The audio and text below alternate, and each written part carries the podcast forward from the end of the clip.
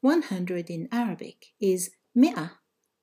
And this word ends in a ta marbuta, which is usually not pronounced.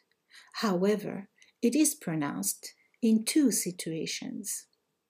One, when you pronounce the declension that follows this ta marbuta. So you say mi'a, but if you pronounce the declension, for example here, mi'a, being alone is nominative, the mark of nominative is the vowel u. So you say mi'atun if the word is uh, not followed by a noun. It's indefinite, so you say mi'atun.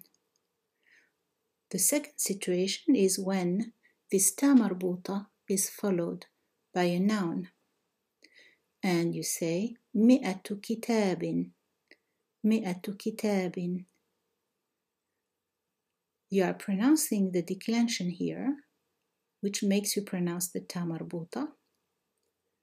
But you can also not pronounce the declension and still have to pronounce the ta marbuta as a ta.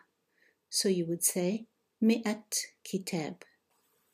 And therefore, even if you do not pronounce the declension after the ta marbuta, which is a vowel u here, a short u, a dhamma, you still have to pronounce the ta marbuta if it's followed by a noun.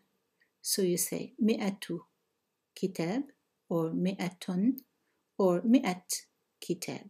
Check out my YouTube channel and my books on Amazon.